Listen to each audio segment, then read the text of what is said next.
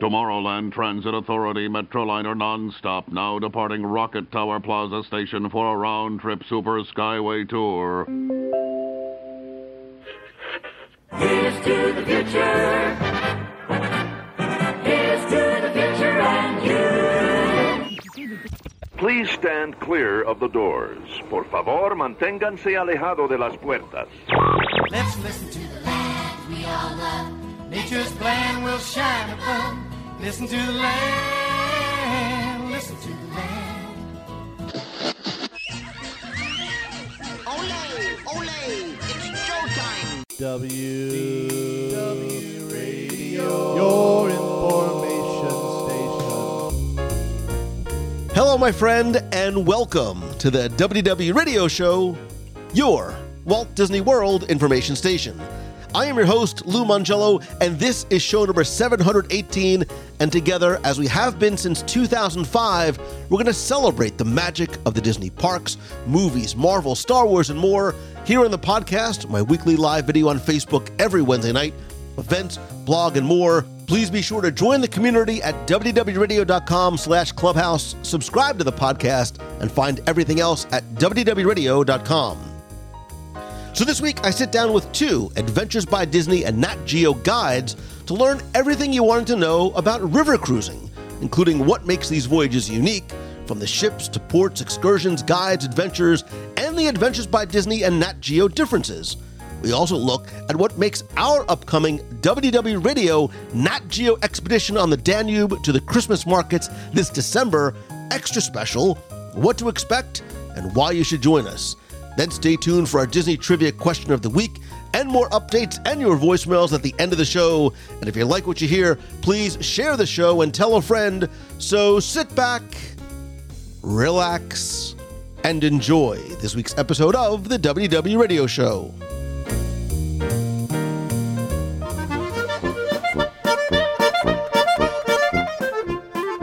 There's nothing like a Disney cruise, or is there? Beautiful ships, exotic destinations, immersion in culture, world class service, amenities, dining, learning opportunities, and incredible memories. And I'm not just talking about a cruise at sea, but an Adventures by Disney or Nat Geo river cruise. For an experience that is a true adventure, you can set sail among Europe's most magnificent rivers, past storybook villages and iconic cities and landscapes, all while exclusively sailing on a luxury river cruise. And if you've never taken or even heard of a river cruise before, you're not alone because I hadn't either until relatively recently, until I learned about what Adventures by Disney and Nat Geo had to offer, and I was instantly hooked. And so this December, we, our WDW Radio family, are taking our first, probably not last, Nat Geo Expedition group adventure on a Danube Christmas Markets River Cruise from December 9th through the 16th. And we are going to set sail through the heart of Europe on the Danube River, visiting destinations in Germany, Austria, Slovakia, and Hungary, visiting the Christmas markets for an experience that I am counting down the days until. But before going on what I know is going to be an amazing adventure, I wanted to learn more and I wanted to share what I learned with you. Not from something that I read or something that I saw online, but directly from a Nat Geo and Adventures by Disney expert and guides. So here I am in Germany, the Epcot Center version, as close as I can get for now until December, with Janae Champeau and Hunter Robinson from Adventures by Disney and Nat Geo. Good morning. Thank you for being here and welcome. Oh, we're so excited to be here today. Good morning. Thanks for having us. I'm super excited. And as we were as we were getting here, we were chatting a little bit about Germany. You were starting to set the table a little bit of what we are about to see, but I'm getting a, a little bit ahead of myself because I want to know first a little bit about you. I want to know I want to know the sort of the Janae and Hunter origin stories because your experiences with Disney and Adventures by Disney and Nat Geo span a very long amount of time and have great stories as well. So, Janae and Hunter, share a little bit about your story first. Sure. Uh, well, I'm a military brat, and so I've literally traveled my entire life. Uh, when I was two months old, we moved to Japan, and that just started my love of travel almost from the womb, right? Wait, what part? Because I absolutely love Japan. no, Okinawa. Okay. Loved it. Absolutely loved it. And my dad had multiple tours of duty there, so we just kept coming back. And it was a it was a great way to grow up. And when I was in college, I saw this bright orange sign on the, the student center wall saying, "Come work for Disney for the summer." And I thought, well, that's weird. And, I, that's when I found out about the college program. And I just thought, well, this will be a fun summer job. And that was in 1995. And obviously, it just kept coming back as well. And I, I absolutely loved it. And then when Adventures by Disney began in 2006 officially, I thought, this is amazing. They've created a section of the company just for me. Oh, I get to travel. I get to stay with the company that I love. This is perfect. And I've been with Adventures by Disney ever since. I've been, uh, I've worked in the contact center as a vacationista. I was an adventure guide um, from 2006 up until very recently, until um, uh, just after. Uh, goodness, what year are we in? Business up until 2020. Uh, I've been in guide operations. Uh, uh, right now, I'm in trip operations as a destination manager, so I get to oversee a lot of these destinations now. So the adventure guides bring the magic to our guests. I get to help bring the magic to our adventure guides. Nice. And I love the fact that that your uh, your sort of history and journey at Disney. It, it's sort of the it's the storybook thing, right? You start off at great movie ride, right? I did, right, and then VIP tour guide, and so and so you did you open Wishes too, right? I did. I was one of the opening managers for the Wishes Fireworks Spectacular. And so Wishes will always, always have a special place in my heart. Fireworks are always awesome, but for me, Wishes is just like super awesome. We just bonded over Japan and Wishes, by the way, because those are, are two of uh, my favorites. And and Hunter, what about you? Tough act to follow. Let's see if we can get some bonding. So I, um, I too did the college program. So I actually started here at Epcot. Um, on the FastPass team when the original FastPass was brand new, so it was kind of a fascinating thing to roll out. And now I've been here for 13 years and see kind of the different iterations. Uh, then I actually moved to New York City and I work for Disney Theatrical Group. So all of our Broadway and touring productions, I was in kind of the marketing and sales side of the house there. Um, got into a role helping our travel uh, advisor partners learn more about the portfolio, talk to their clients more about the portfolio, and then really, really fell in love with Adventures by Disney as part of that experience. Um, it's how I like to travel. Um, it's a really special part of the travel portfolio here.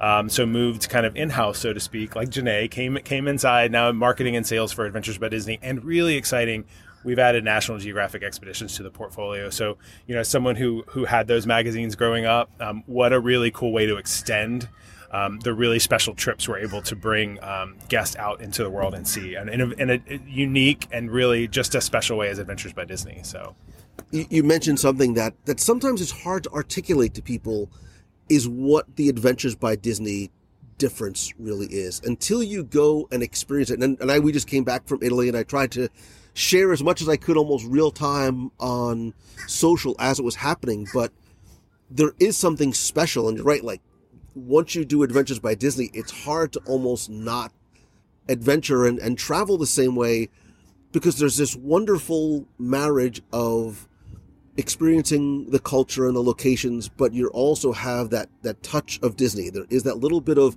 sprinkling of pixie dust on top, and especially when you like I've been to China and I've been to Japan. I just came back from Italy. Um, there is this level of comfort that you're given, and then of course the access. Again, Italy, going into the Vatican and the Sistine Chapel by yourselves, like after everyone else has left the other 60,000 people that have sort of made it through the rest of the day. Um, there is really something special. And I hate to sort of call it the product, but about the Adventures by Disney and now certainly the, the Nat Geo product as well. No, absolutely. That's one of the great things is, you know, Hunter talked about being a part of the Fast Pass team. That's kind of what we are, right? We're the global Fast Pass team. because who wants to wait in line? I mean, the Sistine Chapel's a great example because you can go with 60,000 of your closest friends now, you know, in there, or you can actually be in there by yourself and actually get to talk and have someone explain to you what you're looking at and have a, a truly spiritual experience in there and really be able to enjoy it and not worry about stepping on someone's foot or feeling almost claustrophobic in a decently sized space just because of the amount of people to be able to go to the Tower of London and be the first ones in to see the crown jewels in all their glory because we have that private access with a beefeater showing us the way. It's it's those type of VIP access uh, as well as really the atmosphere around it. It's this isn't a Ferrari safari where we're just trying to run you through everything as quickly as possible. A lot of this is because of the bonding. You can't have these incredible experiences with other people and not not form that bond, not have that family atmosphere. People probably don't go on group travel thinking I'm going to form a new family, but that's that's what happens. And it really increases the the value of of what we're showing you because it's not something that's static. It's something that you're experiencing with all of your senses. You're smelling it you're tasting it you're touching it. And everyone else is with you as well and you just have to look to the people down your right and left and say oh my gosh are we really here? Are we really experiencing this? And it just it just builds and all the junior adventurers start forming friends the the adults are forming friends and before you know it you are not individual family units you're one unit experiencing the vacation of a lifetime. And then kind of wondering where are you going to go next a wise man talked about you know it taking people to make a dream a reality and it's true italy's a great i'll just keep referring back to italy italy is spectacular but it's it was our adventure guides, right? It was our, our Disney adventure guide, Dusty and Marco, who are in Italy. But but more importantly, it's also the integration and the seamless marriage of the local guides as well. Our local guide in Rome was absolutely. I wanted to just take her with me everywhere I went. Um, I mean, all of the guides were because they really enhanced the experience with a level of knowledge and, and real cultural immersion, and to have somebody that you can bounce questions off of and know that you're going to get an answer. And again, it's you know she or he is, is just for you. Well, I, I would just add because you brought up Walt.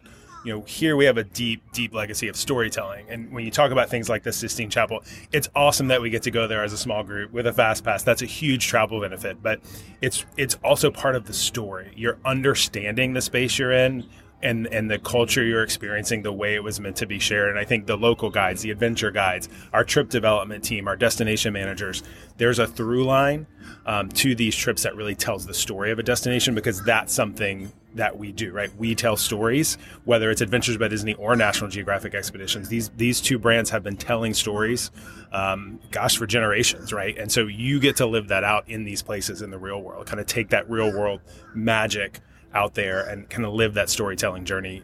The most important story of all, which is your own, right?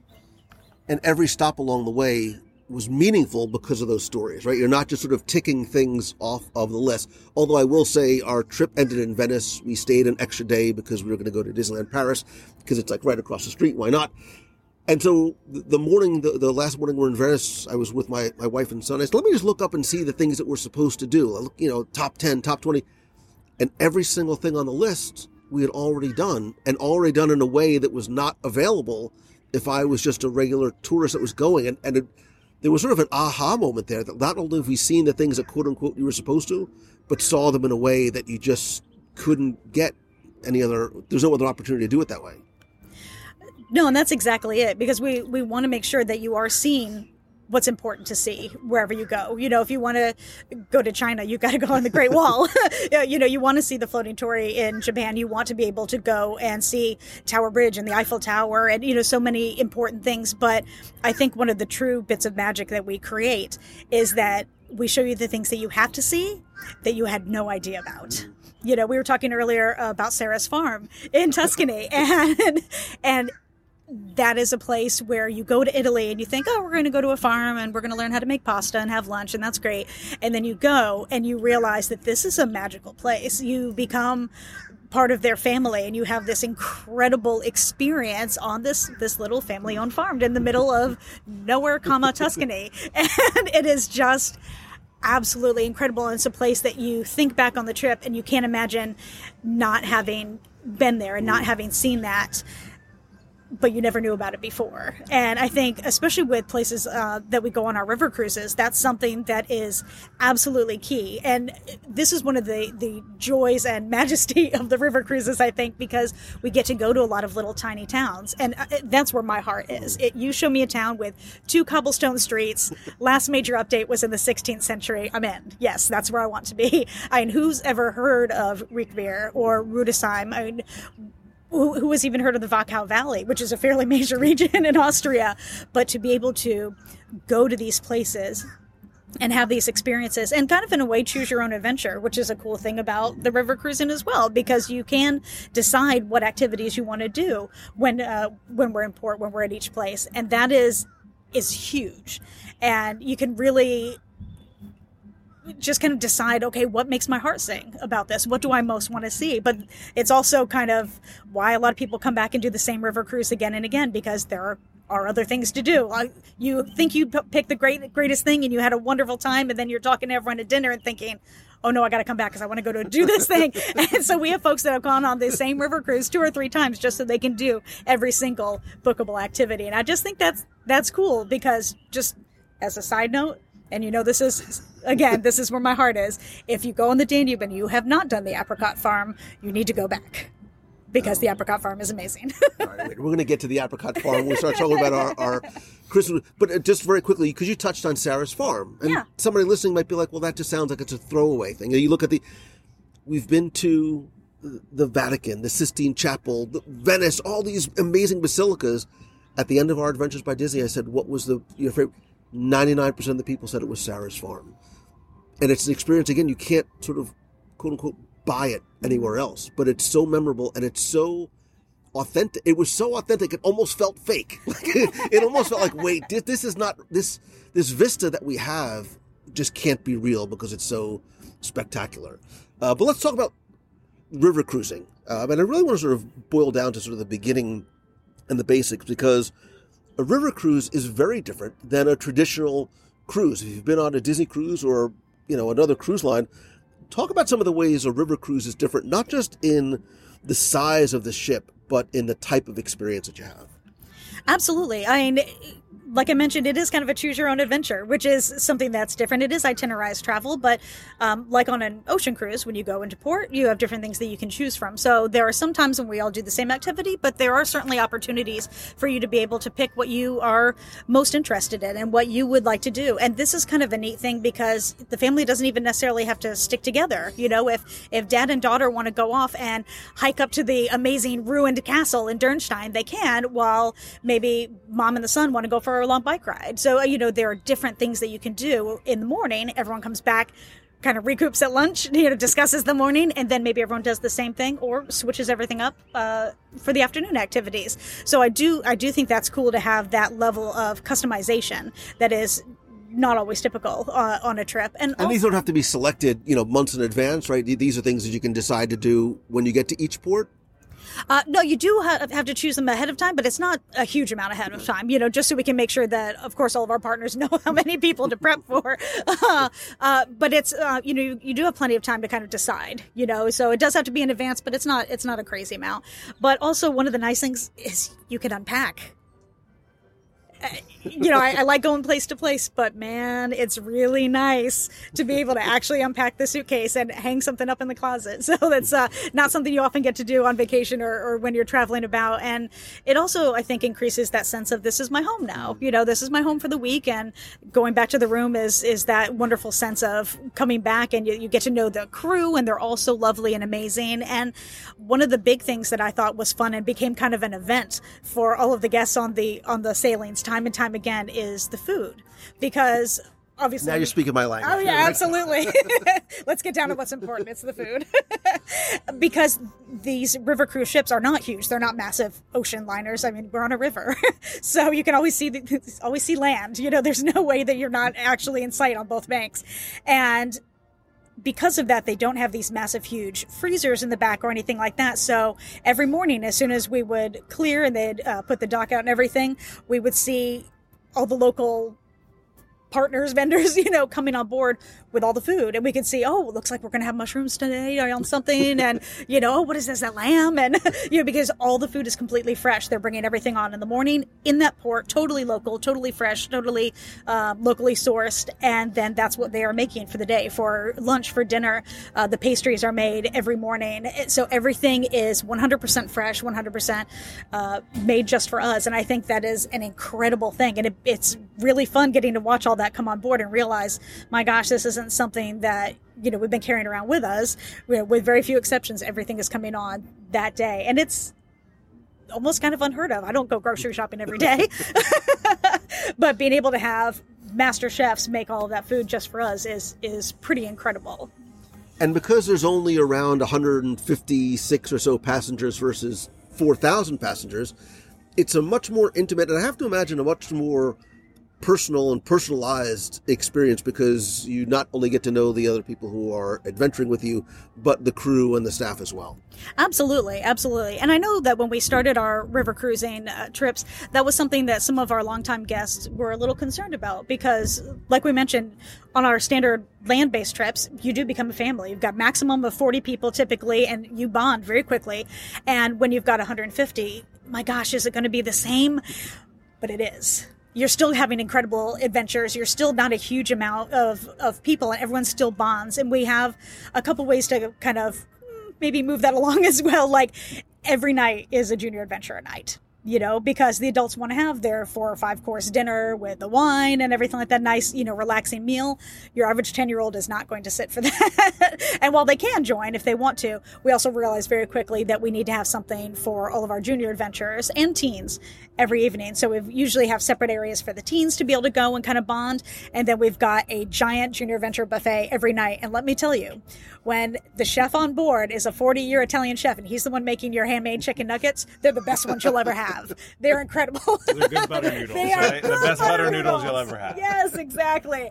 And you know, so there's a different activity every night where maybe it's a craft night, or maybe we're doing a Disney movie night, or we're creating our own game show, or something like that. But it's um, it still gets everyone to bond very closely and get to know everyone else. And so you're not going out and having an activity with random people that you might have seen on board the ship.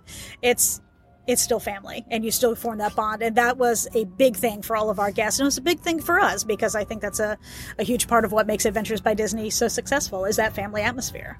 Yeah, and, and we'll talk about a little more about um, the different types of cruisers and, and cruising with a family or cruising as an adult. Um, but we mentioned earlier on that, that the ships, the, the river cruise ships that we're on, is is there's a partnership between Adventures by Disney and Nat Geo and Ama Waterways, um, who is really sort of the, the standard in luxury river cruising. Talk a little bit about the role that Nat Geo and ABD play along with, with Ama Waterways and sort of partnering together for these uh, river cruise adventures. It's a beautiful partnership. So we, you know, as you can imagine, we, we looked around the industry and kind of really chose what we felt was the best partner for us. Uh, Janae's already talked about the food being a wonderful experience. The ships are, are relatively new. In fact, one of the first things um, we discovered was we needed maybe some ships with larger rooms or triples. Um, so Ama Waterways, when they were building their new ships, actually incorporated that feedback. So we actually can can host triples. Our suites can hold you know a family of four. Um, so that was part of that partnership as well. And, and I think you know they're very open. Um, you know, Janae has guided on the on the river cruises before, working with their cruise manager and their crew. You know, when you think about um, how fun our cruises are. You know, the, the crews on their ships really get into it, and it is that family atmosphere, which is really fantastic. Um, it is a full charter, though, so it is only our Adventures by Disney or National Geographic Expeditions guests, um, which really, again, allows us a lot of freedom and flexibility to deliver those kind of unique uh, vacation experiences that we do. So it's it's not just a pickup of whatever Ama's doing, and then we put some guides on there. It's it's really our own kind of um, unique flavor of river cruising, uh, whether that's with guides or with Nat Geo. You have your experts come on board and really deliver this kind of enriching layer as well. Um, so it's a beautiful partnership. We work very well together, um, and really just again expanding that river cruise opportunity to families is is really we were kind of really a pioneer in that space. So we're excited. Yeah, I mean the exciting thing when you hear Adventures by Disney and Nat Geo is this this idea of uh, layer layers of education that's on top of just not just sort of dropping you off in a port and sending you off on your own, but but you sort of bring that education and cultural enrichment aspect to not just adults but the junior adventurers as well. Yeah, absolutely. And I think uh, in different ways, right? So with National Geographic, um, it's really that expert piece. So on your river cruises with National Geographic, you'll have two National Geographic experts. One will be kind of a, a subject matter expert. Usually with river cruising, it's a it's an author or historian. Um, you're really going to get a deep dive through lectures. So that's a little different too, right? On National Geographic, we actually have lectures. Um, wonderfully engaging lectures. Uh, and then the second expert would be a National Geographic photography expert, which I have to tell you, having experienced twice now, um, I didn't think I was really like that bad of a travel to photographer. And then I went on these and I realized I was, uh, but I got so much better. And, and we can talk a little more, but, but just you're getting those two experts um, while still getting all the other great storytelling off the ship as well, and photography walks, history walks. Um, and then on the Adventures by Disney side, you know, it's a little more. Um, you know, the guides are bringing that kind of Disney energy and, and fun. And when you have families and making sure everybody's engaged, and Janae talks about flexibility of scheduling and everything. And so it's just, they're, they're both wonderfully enriching and educational, just kind of in a different, slightly different way. Yeah. Yeah, because I was saying, I I have to imagine there's a lot of similarities, but yet some differences that may, might make one person want to choose. I hate to call it a product, but choose one of the products or one of the adventures over the other. No, absolutely. It's, uh, you know, we are both travel companies, and while we are all linked now as National Geographic Expeditions is under the Disney portfolio uh, with Adventures and Expeditions, an Adventures by Disney trip is still very different from a National Geographic Expeditions, eh, which is one of the great parts about having two very different companies that on the surface seem to offer a surface product because you can look you know, you don't have to do a too deep a dive to really see which one really appeals more to you and which will work better for your family. And again, it's not to say that you have children, you have to go on adventures by Disney, or you know, you're just you're only adults and you have to go on National Geographic expeditions. They both work. It really is just what works best for you. How do you want a vacation, and what do you want to get out of your vacation? You know, people often think, "Well, I'm going on vacation," and thinking it's just to rest, but you get so much more out of it when you actually learn and when you you know whether it's just how to take a better photograph Yeah, yeah, it's which seem shocking. yeah, Yeah. it seems surface level but then you think my gosh there's a lot i need to learn here or you know, for instance, on the Danube, you know, one of the experts, you know, I never thought I needed to learn about the ecological challenges facing the Danube sure in a in a very kind of structured, interesting way. That's a National Geographic expedition. Look at it, right? Um, on the Adventures by Disney side, it's learning about how people live and and run an apricot farm. It's just it's just this slightly different view of it. Um, you know, and so it's you can learn a lot on either trip. Uh, just a different style of learning, I would say. absolutely yeah what do you want to learn about Yeah. yeah, and I think that's that's fascinating. And again, it's sort of the similarities and differences between taking a Disney cruise, for example. There's not a big theater. There's not shows with Mickey and things like that. This is it's this it's a similar type of level of service of expectations being exceeded experience, but without that type of entertainment. But there's activities and things like that on board, whether you do Nat Geo or whether you do Adventures by Disney, both for kids and for adults.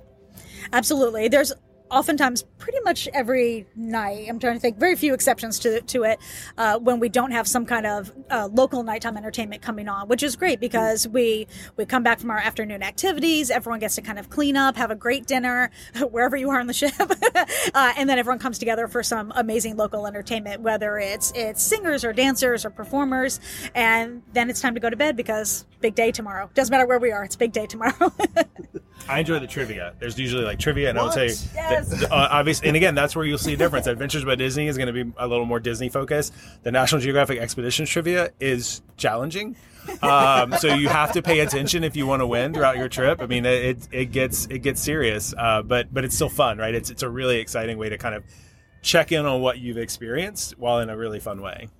and it's you mentioned and we'll come back to it you mentioned the photography i've had there's a couple of people who are coming on our on our group trip in december who are like i'm going for the photography like i'm bringing all my gear and like i want somebody to like you know show me the way uh, i want to be my you know a padawan to to the expert who's going to show us because you have this incredible opportunity to visit these destinations and want to make sure you capture it the best way possible and i think that's that's one of the things too for the for both of these, the Nat Geo and, and Adventures by Disney River Cruises.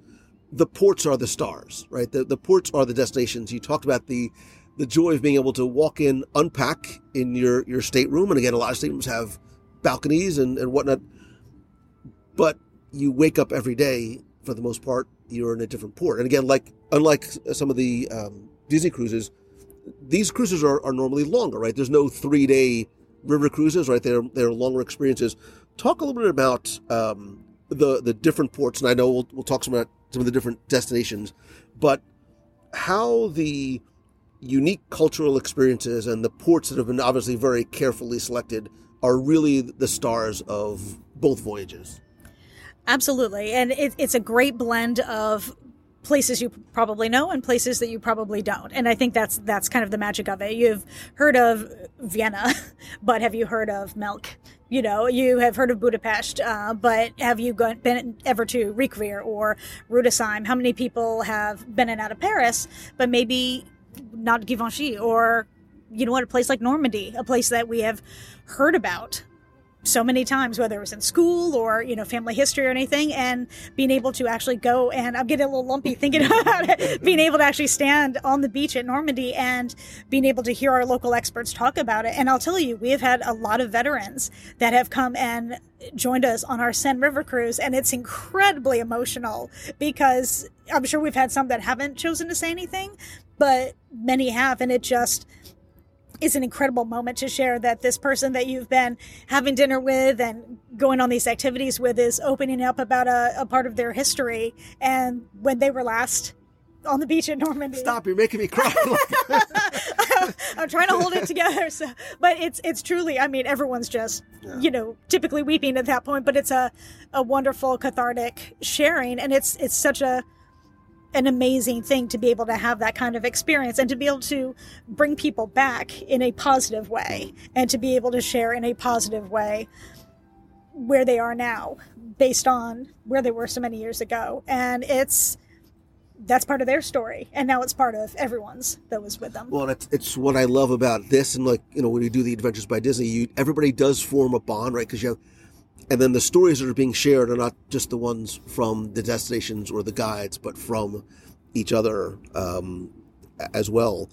But let's talk a little bit about the opportunities for excursions. You mentioned earlier before that that you really have your choice in terms of it's like you're old, you know, you're too, you guys are too young to remember the create your own adventure books, but it, it really is sort of making your own adventure and adventuring the way that you or you and your family want to. Talk about some of the, the different types of options that are available. Absolutely. There are often some that are a little more uh, high impact.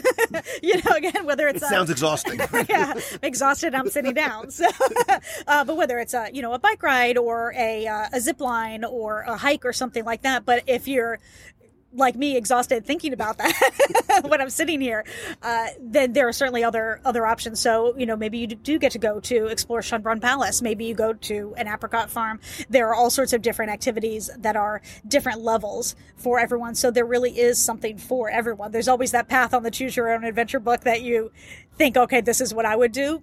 There's always something that that you would do. And honestly, these are great ports. We're typically right right there. So even if you're thinking, you know what? I just kind of want to wander. I want to have, you know, truly choose my own adventure and just wander around myself. And then maybe I'll come back for lunch and then join an after, afternoon activity. You can do that. There's no problem with it. And you can absolutely walk around and explore some of these towns, tiny or large, by yourself, which is just a cool other option that a lot of people do to take us up on. So you can be guided or sort of do do it on your own. Absolutely. I think that's what's different than ocean ocean cruising as well, right? In a lot of ocean cruises, the ports are kind of these big, intimidating places you're stopping at. You know, even in a city like Vienna, where we stop, you can easily get a taxi or an Uber or something to take you into the town, um, or even walk around where you are. And then that's the big cities, and you get to these little charming cities, uh, Les Andelys, um, you know, all these little stops where you can just hop off the ship and kind of walk around.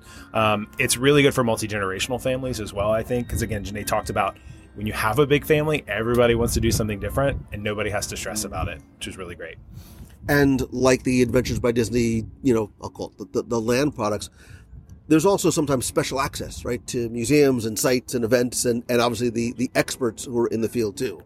Absolutely, absolutely. We, you know, we do try to have private experiences wherever we can, or whether it's an early access or it's just us in a place, you know, things like that. And I think that that's important because it's not about just saying, "Oh, we're here and you're not." It's about being able to have the actual experience there and not feeling like you're being pushed around or having to walk around other people. I mean, sometimes there are places that we go where there just there's going to be other people there, but it is nice when it's a private activity, when it's a private event to be able to experience on our own, even if it's just having our own private guide so that you feel comfortable asking questions and being able to have a small group with one local expert as opposed to big giant massive groups that you see going around where everyone's just kind of being funneled it it really does make a big difference in what you actually take away. We're not taking you there just so you can walk around and say well that's the morning. We want you to hear the story. We want you to learn. Like i said we want all your uh, senses to be engaged and if you're not how much are you really taking away? Why are you here if you're not going to remember anything in two hours? Yeah, and I think, and then you know, the expert piece for the Nat Geo side is really is really great. That's the access we have to professionals who have lived in these places, who've studied these places, what, whatever that connection is, and then the photography piece as well. The other, you know, certain things we're able to get access to in Vienna on in certain cruises. We actually get into the Vienna Natural History Museum and actually go behind the scenes with someone who has who was a grantee, sorry, a grantee of the National Geographic Society at some point. And so even even Nat Geo gives us that little bit of access behind the scenes throughout the, Europe. Yeah. And that's the other thing too. I always try and explain to people, having taken both domestic and international adventures by Disney's in the past, the guide is not farthest thing from. It's not. It's not a babysitter. It's not somebody who is there with you. They are incredibly knowledgeable about the destination. Uh, they're incredibly personal, personable, uh, because. But there's also that element of Disney. There's this element of when I say safety and security, I don't just mean sort of physical safety, but sort of knowing that if something goes wrong, they're there to take care of it. If you need special help um, or special access, special assistance, they're there to, to give you those things. It's almost like having, especially in, a, in something where it, it's it's a small number of people, like an almost, like almost personal concierge and almost personal guide. And, and having just come from Italy again with with Dusty and Marco, they made the trip. I mean, the guides are the things that we sort of continue to walk away from, really feeling they are making the trip. And I think sometimes too, when people are starting to travel or have never traveled internationally, there's there's sometimes a little bit of a hesitation or fear factor. I don't know. I'm not going to be comfortable. Do I know the language? Having those guides with you offers a, a, a very wonderful, very comforting, like security blanket around you, and the fact that they're they're Disney guides, or Adventure by Disney and Nat Geo guides, enhances that even more. Absolutely. I mean, they're a big part of kind of our actual real life magic on on each of the trips. And the language thing is an important thing. So you know, we typically have at least one U.S. guide and then one guide from the destination, which is kind of fun on the river cruises because we visit so many destinations. So you could have. Uh, adventure guides that are French. You could have adventure guides that are German. You could have adventure guides that are Hungarian, and it's it's great to be able to learn from them about what it was like growing up in these countries, what it is like to uh, get around, whether it's just going to school or being there as an adult, coming back, what their family histories are. And it's great to be able to learn from a local as well, uh, because they'll often, you know, teach some key words, you know, when you're in different ports. And it's, it's just a, it is a wonderful sense of security and storytelling and knowledge that we that we add. And the adventure guides are the ones that are watching over everyone. They're the fairy godmothers that are making sure that the magic happens uh, but also that everyone knows what's going on. So you don't have to ever wonder what's coming next where do i need to be anything like that. You should be able to just roll out of bed know this is where I meet my guide and what time, and everything else is taken care of. So everything is going to flow. The information is going to come. You don't have to worry. All you have to worry about is what am I going to wear today? We got you for everything else. and we all add, when you talk about security and safety, it makes me think about our trips are really good for solo travelers as well, right? When we think there are a lot of people out there who want to do these things but are worried about doing it alone. Um, between the guides and you know the, the two brands of storytelling we bring, you know, you're really going to feel safe and comfortable in the group. You're with like-minded travelers travelers. Um, they've chosen this destination uh, intentionally. You're going to have something in common, and we really try to. You know, Janae has alluded to this: create this sense of, of togetherness and family of, of kind of this group that's moving together. So, if you're a solo traveler listening, by all means, we are great, great. We welcome you. Um, you're going to be part of the family on any of these trips and really have a great time. Yeah, for when we do our group trips, we always have a number of people that travel well. Because again, there's that built-in sort of comfort level. So, okay, we've talked about these trips and the ships and the guides in sort of very wide, loose terms. We're now sort of envisioning we get up in the morning, we throw open, you know, our drapes, and every morning there's a different destination out in front of us, right? Just like you're, I'm picturing the Instagram story as, as I say this. but let's talk specifics, right? Let's talk about some of the different destinations that both Adventures by Disney and Nat Geo goes to on the river cruises. As Hunter and I stare at each other. Yeah.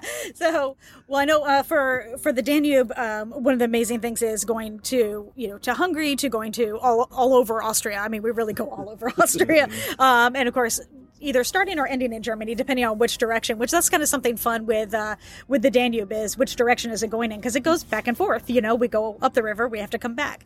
So uh, so you do have to be careful about are you starting in Budapest or ending in Budapest. Uh, but to be able to go to all of those places is incredible. And then you've got the Rhine, which is uh, primarily focused on Germany and France, and of course the Seine is France. So, uh, but to be able to uh, experience all of these different destinations and at different times of the year too because the same destination can be very much not the same depending on what season you're going in. Well the bulk of our season is in the summer we have adult exclusive departures for both uh, the rhine our food and wine on the rhine and our oktoberfest danube uh, sailings that are again just adult exclusive so 18 plus.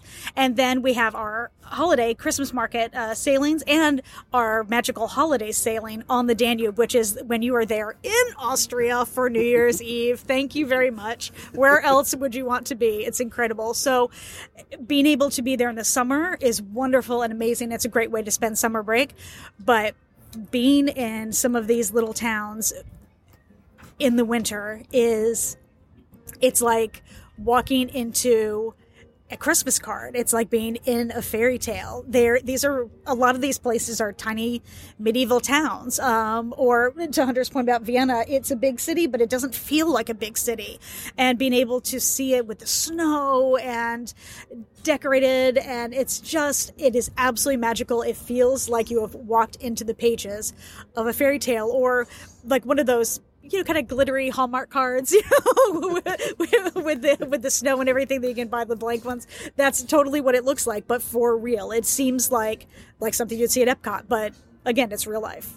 So if somebody's starting to think about, wait a minute, I might be interested in a river cruise, are they seasonal or do they run all year long? I mean, can you go on a river cruise in the summer as well as choose a river cruise in the winter, or are there certain types times a year? Uh, there are definitely some t- certain times of year that we that we have them, but primarily the summer, kind of Mayish to Augustish, and then September, October, when those adult exclusive ones are going to be happening, and then of course December, and kind of for the magical holidays one, leaking into the beginning of January for um, for the holiday and magical holidays. But Janae's absolutely right. I mean, what do you, what do you want to experience in the autumn? Some of these, you know, the vineyards in the Wachau Valley in autumn are beautiful. All the leaves are changing color. Um, Christmas, Janae, we could talk about Christmas all day, and hopefully we will. And, and Vienna, especially, um, is beautiful. Um, you know, the Rhine is a really great opportunity. So National Geographic Expeditions is on the Rhine and the Danube. We also have a really cool uh, sailing in the spring in Holland, Belgium. So if you like tulips, that's when you want to be there. So you're sailing through Holland and Belgium. You've got windmills, you've got tulips. You're learning kind of about the agricultural, the floral piece of it, as well as kind of getting that cultural um, element as well. Um, you know, I think you know I could talk about Australia forever. What I also love about river cruising too, when you think about where it goes. What's other than the Seine, which is one country, you know, these other cruises are touching many, many countries, and you don't know what place is really going to call to you. I have to say, Austria was never really on my list, but it it calls to me now that I've been a few times, and you don't know what you're going to discover on these river cruises. Um, Vienna is a really special city. I would have never visited on my own, um, but it is it is something spectacular. Um, and I've been there different times of year now, and, and, and just that's what's really cool too. You know, the Rhine goes all the way from Germany up to Amsterdam, so you're getting very different cultures and languages and everything as you go. Uh, food. Um, Strasbourg is one of the most beautiful cities as well on the Rhine. And even between you know adventures and national geographic you know on the danube we may have slightly different stops so for instance the um, national geographic danube river cruise stops in weissenkirchen which adventures by disney's is not just different reasons different stories we're telling different you know but you know this, it's these little cities you can and, and so that's cool too so you also can choose both you don't have to choose one or the other, right? It's just a slightly different way to experience it. So Danube with Adventures by Disney, come back, do Danube uh, Christmas markets with National Geographic Expeditions with Lou. Um, there's lots of lots of things to discover, and you only have to unpack once. We'll just keep saying that. yeah. it's a big win. Yeah. It's a big Yeah. win. Yeah. Just bring lots of batteries for your camera. And Yeah, I, I was absolutely. going to say lots of film for your camera. good Right? chargers. Yeah, right. Film. Yeah, yeah. You can bring it. The the photography experts will know how to handle film, so uh, they'll, they'll be able to So talk just about quick, it. just quick sidebar with, with the photography because I think for a lot of people it really is a, a, a very much of, of an attractor. So there's a guy that is specifically focused on going with you on on excursions or teaching you on board. How does how does he? work? Yeah, so across the National Geographic Expeditions portfolio, we offer photography experts on different trips. So you can go on land. I've had the, the privilege of, experiencing one on a Morocco expedition as well as the Danube holiday Christmas uh, Christmas market cruise. Um, yeah, they are they are photography experts that have either maybe worked for National Geographic magazine, so published cover photographers, um, edit photo editors, National Geographic Traveler magazine, um, award-winning true uh, you know artists and and technical photographers and so not only is their um, art amazing, but these are amazing people that have lived a life that you, you know you, you don't dream of. Like just the stories they have to tell, being embedded somewhere, telling this story through photography, and and photography is a huge, huge pillar of National Geographic. Right? It's it's a major um, investment in what they do. It tells that story, and so what they invite you to do is learn how to tell that story yourself. And what and what I love, I do not have a camera camera. Um, we it's funny we got on the Morocco trip and she asked who here has a camera? And nobody raised their hand. And she pulled out her phone the photography expert. It's like you all have a camera. Spent the entire trip teaching us how to be better with our phones. Um, you don't have to have a camera camera. You're going to walk away learning things. Now if you have one you're going to get probably special time with the expert like and that's the other thing too it's great about a river cruise. You're on the sh- they're with you all the time so even if it's not during a lecture or out on a walk they usually kind of set up office hours on the ship. You can go meet with them in the library and have a more one-on-one conversation. They'll look at your photos. They'll kind of say hey what if they'll teach you how to edit them on your phone which was huge to me. I became a more intentional photographer even just with my phone. I realized i don't have to take 300 pictures a day. I can take two and, and and deliver what I need to deliver. And uh, and then the big thing too is to go teaching us how to go back and just delete things. Like, I mean, it's huge. You you know you know, but, but this is part of that work. And just you, I mean, you learn about composition, but in a really really digestible way. Like I understood what she was saying. I didn't have to, you know. It, and it again, I, I became a better photographer throughout. And what's really cool too is you see everybody else really getting into it like they teach you how to use reflections and you see people like on the ground using a puddle and like you know against a window and it's just it's such a fun spirit um, and just but it is just fantastic and it and it's fun to come back and show people pictures and they're like oh my god did you take that picture? I'm like yeah it's and this is how um, and so it's it's just a really special but but I want to make sure everybody knows it's it's attainable for everybody. You don't have to have a big fancy camera. You can use your phone um, they love it. They talk about it. Um, they embrace it. So it's it's really really something that is um, it's personal and attainable. Yeah.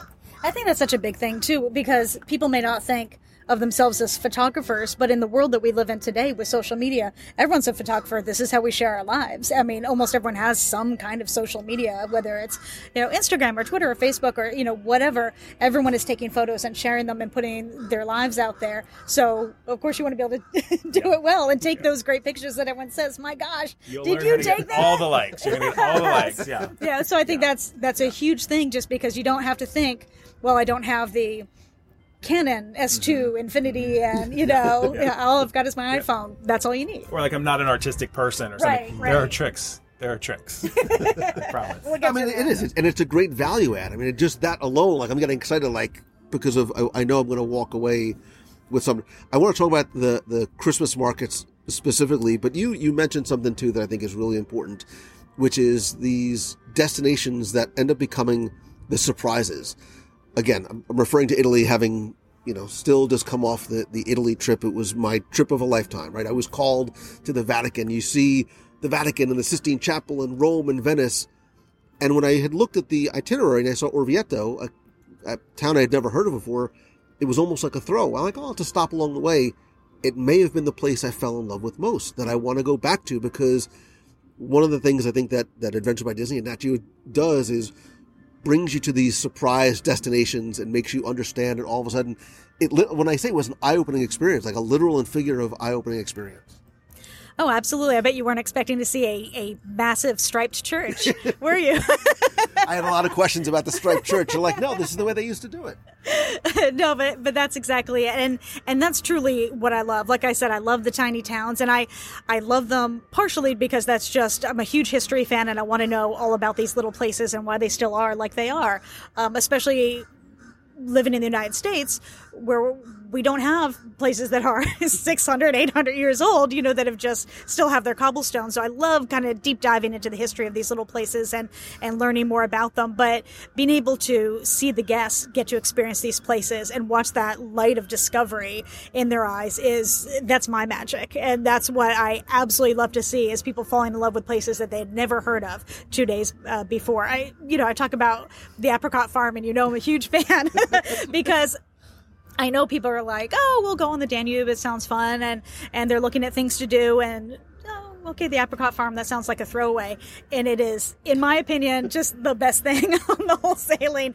I mean, you go, and it's uh, as so many places we we try to go to. It's it's a small family owned place, and we are typically greeted with glasses of apricot nectar, which I thought, oh, it's apricot juice. And no, no, I was corrected. it is apricot nectar.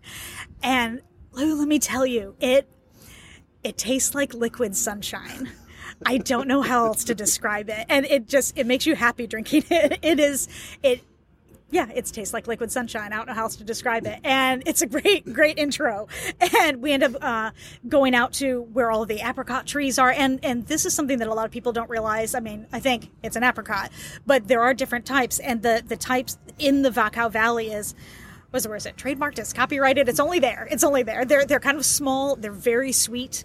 Um, really good for baking good for making schnapps. Um, and and we get to learn all about that and how important it is to the region to have this unique type of apricot and to be out there in the fields. And it looks like you're in the middle of like a Bob Ross painting or something. You know, it's just, you know, happy little clouds and rolling hills. And eh, they're talking about, oh, you see those plum trees over there? That's our neighbor. And they're telling us all about that. And if, if the season is right, then we can sometimes even take apricots right off the tree and eat them there while we're hearing all about it.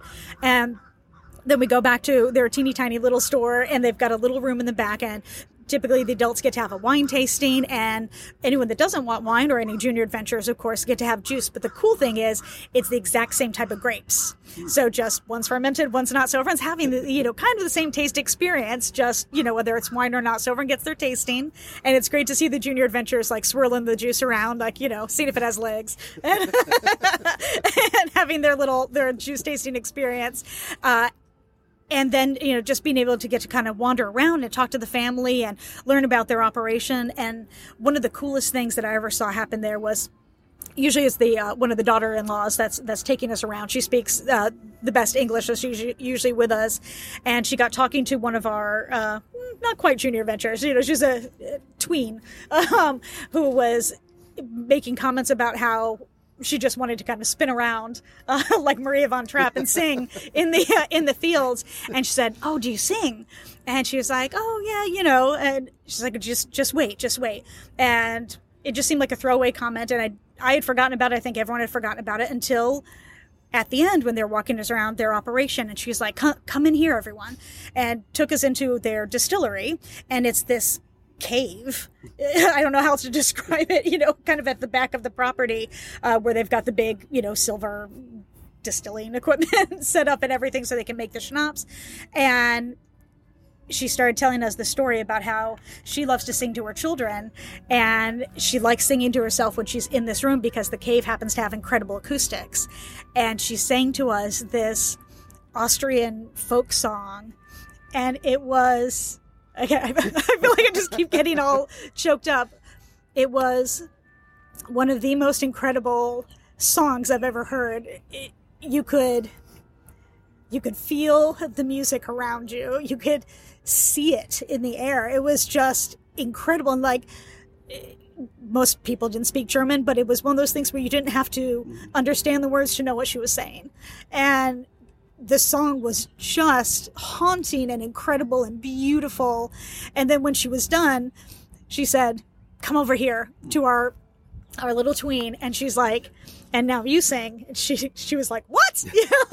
but they kind of conferred a little bit and she was like yes i know that one. And then they turned around and they sang when you wish when you wish upon a star and we were all just drowning in tears. I mean it was absolutely incredible. I mean you could see the pixie dust in the air. It was amazing and it was just something that was off the cuff. It was a, a true magical moment just because she loves taking our groups around because they're so appreciative and so excited to see what her her family does out in the middle of the Wachau Valley. And it was all anyone could talk about. It's something that happened in 2016, and I still think of it all the time because it was such a magical, wonderful moment. And I know it's something that everyone probably remembers forever. And I know that that girl thinks about it all the time. I know she does, just because it was such an incredible experience to be able to sing in this cave in the middle of an apricot farm. That's the memory that she and her parents are going to take forever. Absolutely. It's really authentic, right? And I think Yeah. that's what we strive for. That's why we go to that farm because this is a family that's living there and working there. We go we go beyond kind of what the, the beaten path um, to bring that authenticity and just this is how this woman lives, and she's very real. Um, so you know, all all throughout the rivers, we're we're trying to find those real, authentic stories, whether it's in a big city or a small, um, to really bring that um, that an immersion too, right? Kind of really learning about how they live. Um, we want you to leave changed. Um, otherwise, there's not a lot of reason to take you, right? To tick off those boxes. We want you to be transformed and have these really special moments. and authentic was continuing to be the word that I kept.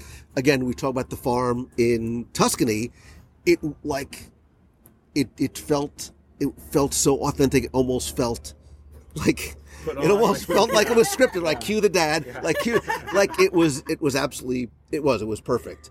Um, but let's talk about the the Christmas markets too, because again, I, I admitted honestly that up until a number of years ago, I hadn't really known what a, a river cruise was. I kept hearing people start talking about these Christmas markets. You need to go to the Christmas markets. And I'm like, I go to the Christmas markets. Target puts out their Christmas stuff in like August. Like, I know what the Christmas markets look and feel like. And they said, no, it's the same thing. Like, until you've been there, you don't know. And you need to do a Christmas market river cruise. Tell me what makes this different and more importantly, what makes it so special. the first thing I think of is is the history. This isn't something that they just decided to start put on putting on a few years ago. These are places that have been having Christmas markets for hundreds of years. Uh, just historically, the town square was always where the people would gather for whatever it was, and during the holidays, this was a place when they would set up stalls, when they would sell their goods that they had been working on, and it's something that continues on today. And so there's a lot of handmade goods uh, that you can you can get all those little cool wooden ornaments uh, in Germany. You can have you know whether it's mulled wine or hot chocolate, and there's nothing better than being cold outside and your nose is a little sniffly and it's kind of numb and then you get a hot drink and the steam and oh so being able to walk around with a hot drink uh, getting yummy food whether it's strawberries on a stick food. yeah. I we just we could talk about the food all day, right? the food at the Christmas markets is amazing. I anyone that's a foodie, I would say loves street food, right? I mean, who doesn't love street food? And that's what this is. It's all yummy local food. They're making it right there, and you just kind of eat and drink and shop your way through. And- but it it really is like, okay, how do we take a fairy tale village and make it look even more like a fairy tale? And it turns out putting a Christmas market, and it really does the trick. I, love that the the communities are experiencing it too, right? You're not there with a bunch of tourists. Now, granted, there are tourists, but Sure. the real people who live there are actually out doing their Christmas market thing too, right? They're celebrating, they're having glühwein and brats and everything, and it's it's a really special experience from that that way too. Because again, back to authenticity, like this isn't just a thing; um, it's a really magical and and it's it's it's steeped in history, as Janae said, and a lot of interesting different history in different places right? Because on the river cruises remember you're going to go through different countries so you're going to get a slightly different version of these markets. Um, you got big city markets. You learn that vienna has like 26 markets. I mean it's, it's amazing. It truly is a cultural uh, phenomenon there like it's it's not just like you know chicago has one like has one right um, these these are like these mega mega things um, yeah and then you have like the chris was it chris chris kindle the Oh, yes, like the Christkindl the little ones, the little yeah i mean it's just it's just uh, it's just amazing and i think um, whether small or large Janae mentioned the shopping. You know, you're learning about the prune people they make in Germany out of like dried, made out of dried prunes and dried apricots. Like these little weird things you're gonna find and that are fascinating and magical. Um, and it's their so not only that's their Christmas traditions, right? We all have Christmas traditions around the world, and so That was the word that kept sort of. you're, yeah. you're learning about what their traditional take on it is, and um, and you really wish you're like, gosh, I wish my hometown had this. Um, it's really fantastic, and sometimes it'll snow as you're walking through the market. It's it really is a is a you know the the and when you learn about the photography expedition, you learn what time of day. Uh, the sky is a certain color blue to make the Christmas lights the most um, to pop the most, and it's the blue hour, and it's around like 4:30. Like you learn that's that's a trick, right? Go take a picture at that time of the Christmas lights or the tree with the blue sky in the background, and and and you just capture it. It's amazing. Even just the way different different towns decorate i found was interesting because that's obviously steeped in their culture as well and what their holiday traditions are. Uh, i had i remember hearing something about the teddy bears before going to strasbourg was not prepared for giant teddy bears de- decorated uh, decorating all of the uh, the streets for christmas. So but it it really was just kind of fun and it was it was a unique thing to be like did everyone see the bears go look at the teddy bears Meanwhile, Vienna's got whole avenues with these giant chandeliers hung up down the street, like huge thirty foot chandeliers just just strung up down the street. I mean, if you like Christmas at all, you got to go. It's Absolutely. it's just next level. Yeah yeah, I can't wait. Um, I, I, listen, I could talk to you all day about this because I'm fascinated and intrigued, and I'm literally counting down the days till our uh, Danube Christmas Market River Cruise, December 9th through the 16th. Go to WDWRadio.com slash natgeo23 to find out more and get a quote. Um, this has been so helpful and, and so fascinating uh, to me. Um, each of you, both of you, what would what would be the one thing you'd want to say to somebody who is considering a Nat Geo or Adventures by Disney river cruise experience, or what you hope that guests sort of take away from from going on one? It's hard to narrow down to one. I'm trying to think what's the one thing. The one thing I would say is do it. You know, I think uh, kind of a, something that Hunter alluded to a little bit before is that river cruising for some reason kind of early on seemed to get a reputation that it was only for maybe seniors, you know, and why? That makes no sense. you know, there's there's no restriction on going to these cities and seeing all these amazing places. You don't have to be a certain age to want to see something incredible. And it's totally accessible. Everyone can do it. It doesn't matter if you're a solo traveler, if you're multi generational. I think they're really, really great for multi generational. Uh, you know, everyone's right there. You know that the rooms are closed. You can all unpack. You can um, experience different things together. You know, different combinations depending on the day. It's it's just a wonderful way to travel, and it's a wonderful way to see a lot of different places. And I think the the one thing that I hope everyone takes away is something that they didn't know before. Uh, whether it's just learning a really cool, fun fact about a place that sparks your imagination, makes you want to learn more about something else. I think that's the one of the coolest things is when you come back and you want to learn even more. It wasn't just I took this nugget of information that's cool, which is fine, but when it spurs you on to want to learn more about a place or to experience something, you know, whether you just didn't realize you were good at this activity or what have you. And so I, I hope that everyone takes away something that they never knew about before and is spurring them on to want to do or learn more about it. Wow. I'm, I'm ready. No, I was. That was one, like a really no, broad one. one. No, one. One thing. One hundred percent was going to say river cruising is for everyone. It, it- Janae was absolutely right. It, it's sort. So a lot of people think it's for certain people, but our trips are active. They are fun. They are flexible. You can do so many different things. And and I'll just ca- you know call back to my my kind of falling in love with Austria. You will discover things that you didn't know you were going to discover because you were seeing so much. Um, eh, you know, you're going to fall in love with an apricot farm. You're going to salt. We didn't even talked about Salzburg. Um, Oh, my goodness, yes. that could be a whole other episode, Lou. like there, there are just these cities that that that will call to you, um, and you're and you're literally parking like in them. Um, and so it just takes all that stress away, and your family can have a wonderful time. You and your friends can have a wonderful time. You can have a wonderful time as a solo traveler. I, you know, river cruising is for everyone, especially with Adventures by Disney and National Geographic expeditions. Yeah, it it is um, having again only done the Adventures by Disney so far. It, it is eye opening experiences, I tell people all the time the best way to learn about the rest of the world is to visit it. Um, it's an educational opportunity. It is a cultural opportunity. It is a culinary opportunity. It is a photographic opportunity, uh, and I look forward to our cruise. And, and Janae and Hunter, thank you both so very much uh, for your time and your expertise and for sharing so much. I'm going to leave each of you with one quick question. Um, I still believe in ladies first. I'm going to just give you two words today. Grandma Disney?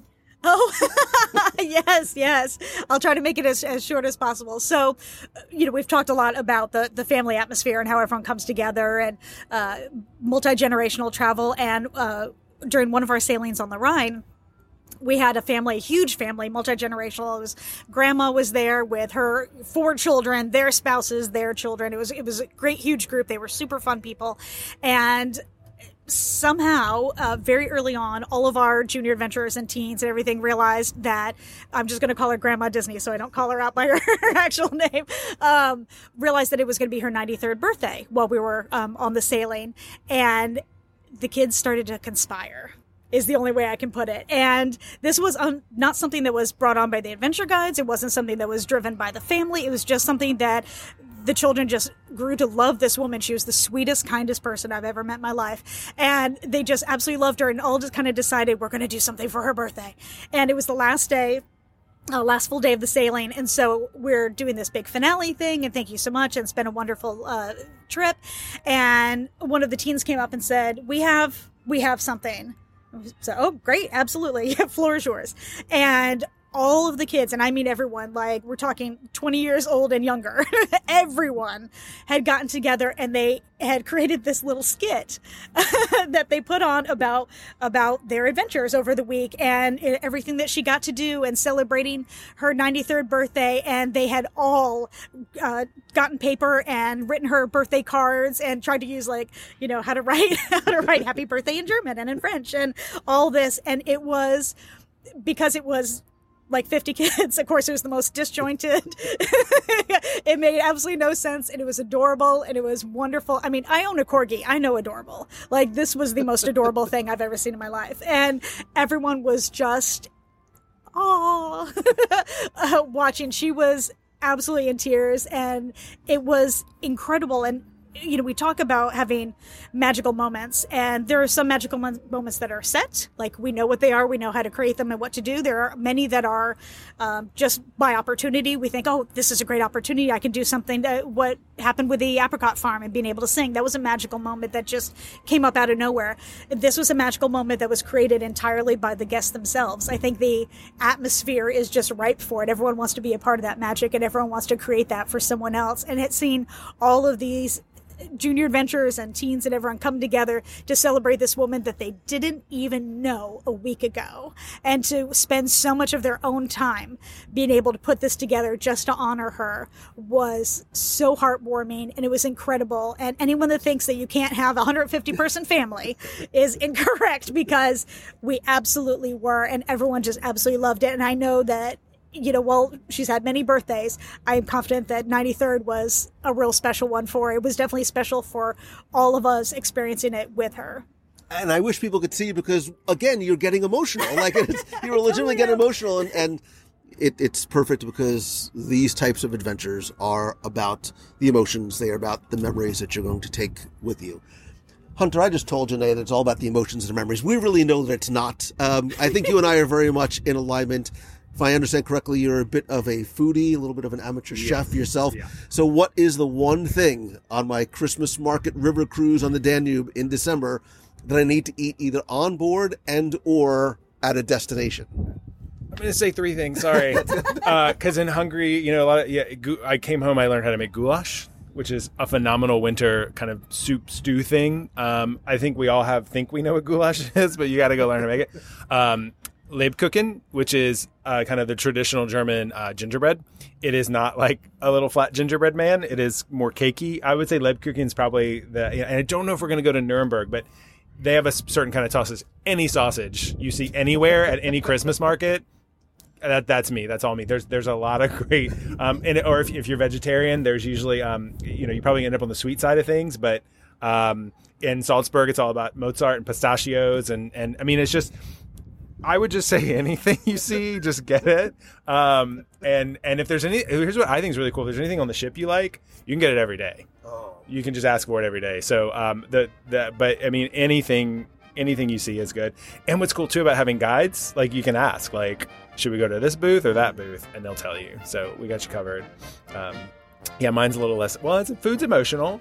Yeah. I get very emotional with food. Yeah. I'm going to come back. I'm going to wear a shirt that says "Body Built by Gingerbread and Sausage." So. that, that, gingerbread and sausage is a really nice, a really nice tagline. you can't go wrong. It's beautiful. You can't go it's wrong. So I'm going to have to integrate that into the description on the website somewhere. we want t-shirts made. Yeah. yeah. Don't the mustard.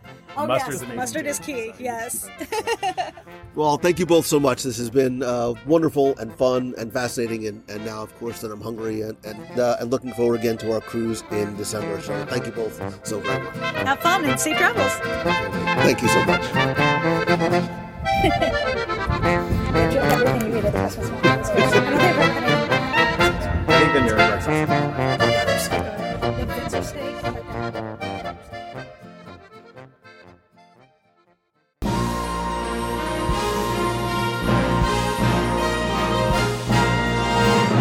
It's time for our Walt Disney World Trivia Question of the Week, where I invite you to test your knowledge of Walt Disney World's history or see how well you pay attention to the details in what you see, hear, taste, or remember. If you think you know the answer, you can enter for a chance to win a Disney Prize package. And this week's trivia contest is once again brought to you by you. And what I mean is that being part of the WDW Radio Nation, you literally help bring every episode of the show to life, every live broadcast, the contests and giveaways. They're all thanks to, by, for, with, and about you. And you can find out how you can help the show for as little as a dollar per month and get exclusive rewards every month like scavenger hunts and trivia quests, our group video calls every month, access to our private Facebook group, shirts, stickers, monthly care packages, early access and discounts to special events, and much more. I am sincerely grateful to and for you and for the love and support and friendship and help you give me and the show. And I love being able to give back and thank you each and every month. I want to say thank you once again to some new and longtime members of the Nation family, including Ria Kratzer, Brian Crawford, Trip Jacobs, Jack Sousa, and Katie Selva. If you want to learn more and join the Nation family and help support the show, you can visit WDWRadio.com slash support. Now, before we get to this week's trivia question, we're going to go back, review last week's, and select our winner. So last week I had just gotten back from our amazing Adventures by Disney trip to Italy. I promise I have a full recap coming very, very soon. So I wanted to head over to the Italy Pavilion in Epcot for last week's trivia question because I was in pizza and pasta withdrawal. Anyway, the architecture in the main sort of front facing area of the Italy Pavilion, closest to the promenade with the bell tower and palace, is based off of which Italian city? And thanks to so many of you who entered, got this one correct, and some of you who shared some of your personal memories of visiting the city of Venice. And as many of you demonstrated, you know, the city of Venice is represented with replicas, much smaller by the way, of the Doge's Palace and the St. Mark's Campanile. And so I took all the correct entries, and again, there were a lot of them. And oh, by the way, if you listened to our show from the archives on Thursday, where we did the walk around of the Italy Pavilion, you could have gotten the answer to last week's trivia contest. But I took all the correct entries, randomly selected one, and last week you were playing for a WDW Radio mug, pin, and a mystery prize, which is from my trip to Italy. And last week's winner, randomly selected, is Mandy Zimmerman. So, Mandy, congratulations. I will get your prize package out to you right away. If you played last week and didn't win, that's okay, because here's your next chance to enter in this week's Walt Disney World Trivia Challenge.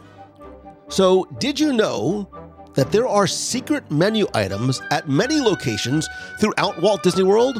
That's not the trivia question, it's more of just a rhetorical question. But did you know that there are a lot of secret menus that you can access in counter service, table service restaurants throughout the parks and resorts? But one may or may have been the most fun. Because what special device must you use in order to access the secret menu at Disney's All Star Movies Resort?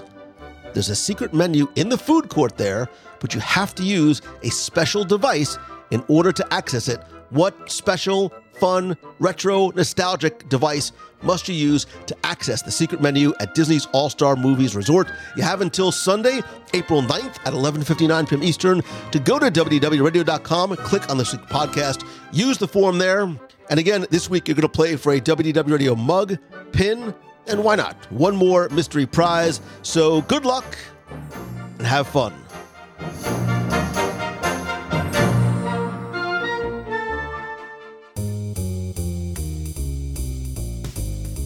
That's going to do it for this week's show. Thank you once again for taking the time to join me this and every week.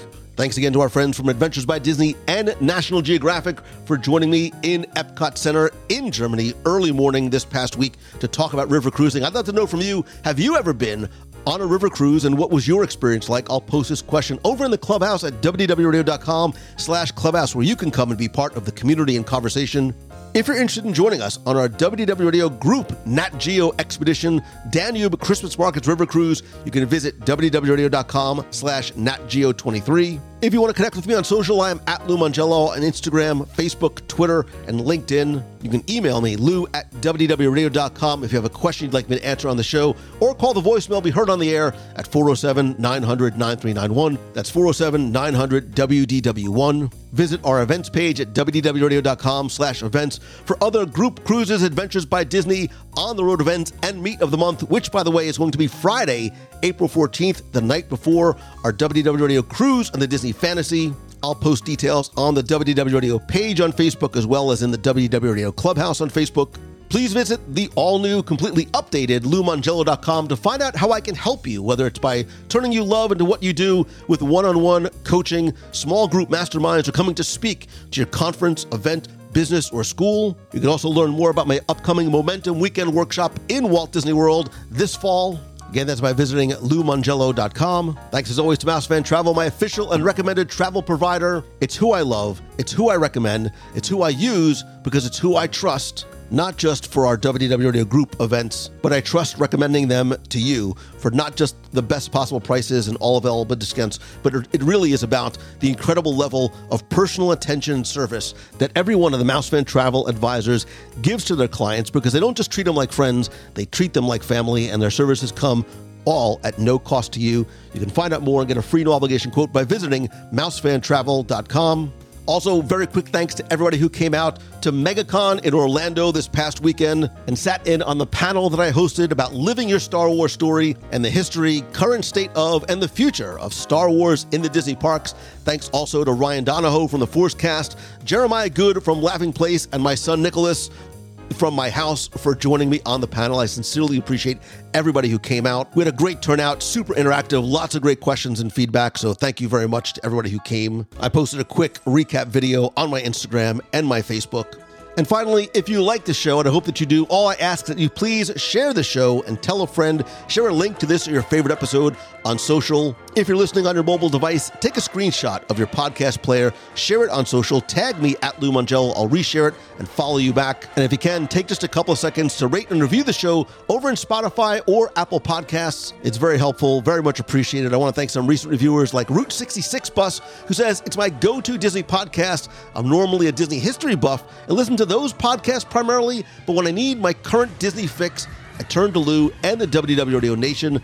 Not only does Lou share what's going on today, he blends the history of the company superbly with the latest and greatest. It's such a joy to listen to each and every week. Positive, uplifting, and hilarious. A bright spot I look forward to every week. Thank you, Route 66 Bus, and thank you, my friend, for spending and sharing your time, which I know is so incredibly valuable with me, for your friendship, for being part of the community. If there's ever anything I can do for you, please reach out to me and let me know. But in the meantime, always remember to choose the good, to find the good in everything and everyone that you encounter. Be kind, patient, polite, and courteous. I promise it has this incredibly positive ripple effect on other people. I look forward to seeing you this Wednesday night at 7:30 on the WDW Radio live show from Walt Disney World and back here on the show again next week. So until next time, I love you. I appreciate you. See ya. Hi, Lou. This is Tom Free in Manhattan. I just wanted to call because uh, in a Wednesday night live discussion, I believe on Ash Wednesday, um, you talked about the movie Tron and its sequel, Tron Legacy, and you suggested uh, watching it in anticipation of, of the official opening of the Tron attraction at the Magic Kingdom. And I'd never seen either movie, though I, I'd always been curious about the original Tron. But for for whatever reason, in all these years, I could just never get myself motivated to sit down and watch it. But I trust your opinions, and uh, so I finally watched both of those movies this weekend on Disney Plus, and I wanted to acknowledge you and thank you for that spark because it it was significant. First, I was I was just astounded uh, at what the original Tron accomplished visually. Uh, you know, back when computers were really creaky in 1982, and I, I still can't believe they did accomplish, they achieved that in 1982. What it, what the movie may lack in storytelling is, is really pretty secondary to that. But what really made it significant for me was finally seeing uh, what is so obviously an important uh, creative milestone, certainly for, for Steven Lisberger, who wrote and directed it, but uh, uh, also for the Disney company who had the vision to get behind it, behind the project, even when others were rejecting it. Um, I was also struck by something Mr. Lisberger said in the extra segment on Disney Plus when he was looking through old production photos at the Disney archives with his son, and he said when they were making Tron, uh, the original Tron, some of the old timers, as he called them, around the studio were saying the project was making them feel the way they felt when Walt was around the studio, uh, because it was very much new territory and experimental filmmaking. and that was exciting to hear uh, because the company, even quite a few years after Walt had died, was still struggling to find its its footing um, creatively and probably in, in all ways. So I guess the moral is creativity ultimately wins. Creative minds win, uh, even though it may take uh, take a while, take a few decades. Um, hopefully, less time than that. So anyway, thanks for the inspiration. I um, I appreciate it, and uh, have a good one. Take care. Bye. Hey Lou, this is Chris from Hudson, Ohio, and I'm here at Disney Hollywood Studios and looking at Pizza Rizzo, and uh, was thinking about episode what 671, where we are theming the restaurants, and I'm thinking, what if the Electric Mayhem was playing inside of what would be a Muppets themed um, restaurant here at Disney Hollywood Studios. Just throwing it out there. I think that'd be really cool. Just like Sonny Eclipse at Tomorrowland, we could have the Electric Mayhem playing. That'd be awesome. All right. Have a good day.